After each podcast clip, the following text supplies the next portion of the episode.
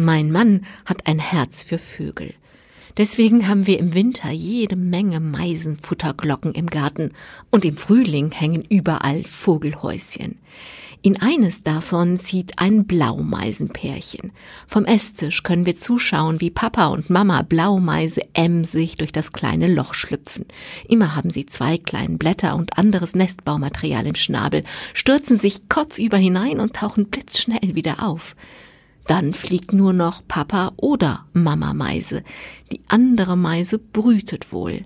Vom BUND lerne ich, dass die Brutzeit von April bis Anfang August dauert, dass Blaumeisen bis zu 14 Eier legen, die sie 13 bis 15 Tage bebrüten. Wo ich schon dabei bin, lerne ich auch, Blaumeisen seien ausgesprochene Höhlenbrüter. Die meisten Bruten fänden in Baumhöhlen statt, aber auch geeignete Löcher an Gebäuden in Hauswänden, Mauerritzen, Jaloussiekästen, aber auch Briefkästen und Rohre würden genutzt. Vogelhäuschen offensichtlich auch. Unterdessen sind wir alle Meisen infiziert, erzählen uns am Abendbrottisch, wer was übertags beobachtet hat. Dann fliegen die Meiseneltern wieder zu zweit und dieses Mal in einem atemberaubenden Tempo, von früh bis spät. Der BUND schreibt, Meisen verfüttern an ihre Jungen Insekten und Spinnen.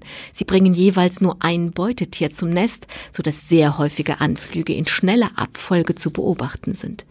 Wir sind voller Bewunderung für diese schier unglaubliche Leistung der Blaumeiseneltern, und ich denke plötzlich an bleierne Nächte, in denen ein fieberndes Kind jede Viertelstunde wimmerte. Von der Terrasse hören wir fast immer das aufgeregte Gefiepe der kleinen Blaumeisen. Wenn die Fütterung kommt, wird das Fiepen zum Getöse. Aber plötzlich ist Ruhe. Ich frage die anderen, die zucken die Schultern. Nun schon nach zwanzig Tagen im Nest seien die Jungen flügge, und man könne sie als Ästlinge oder im Garten bewundern. Tja, die Garagenwand hat keine Äste. Und im Garten spazieren auch keine Meisenkinder. Was ist passiert?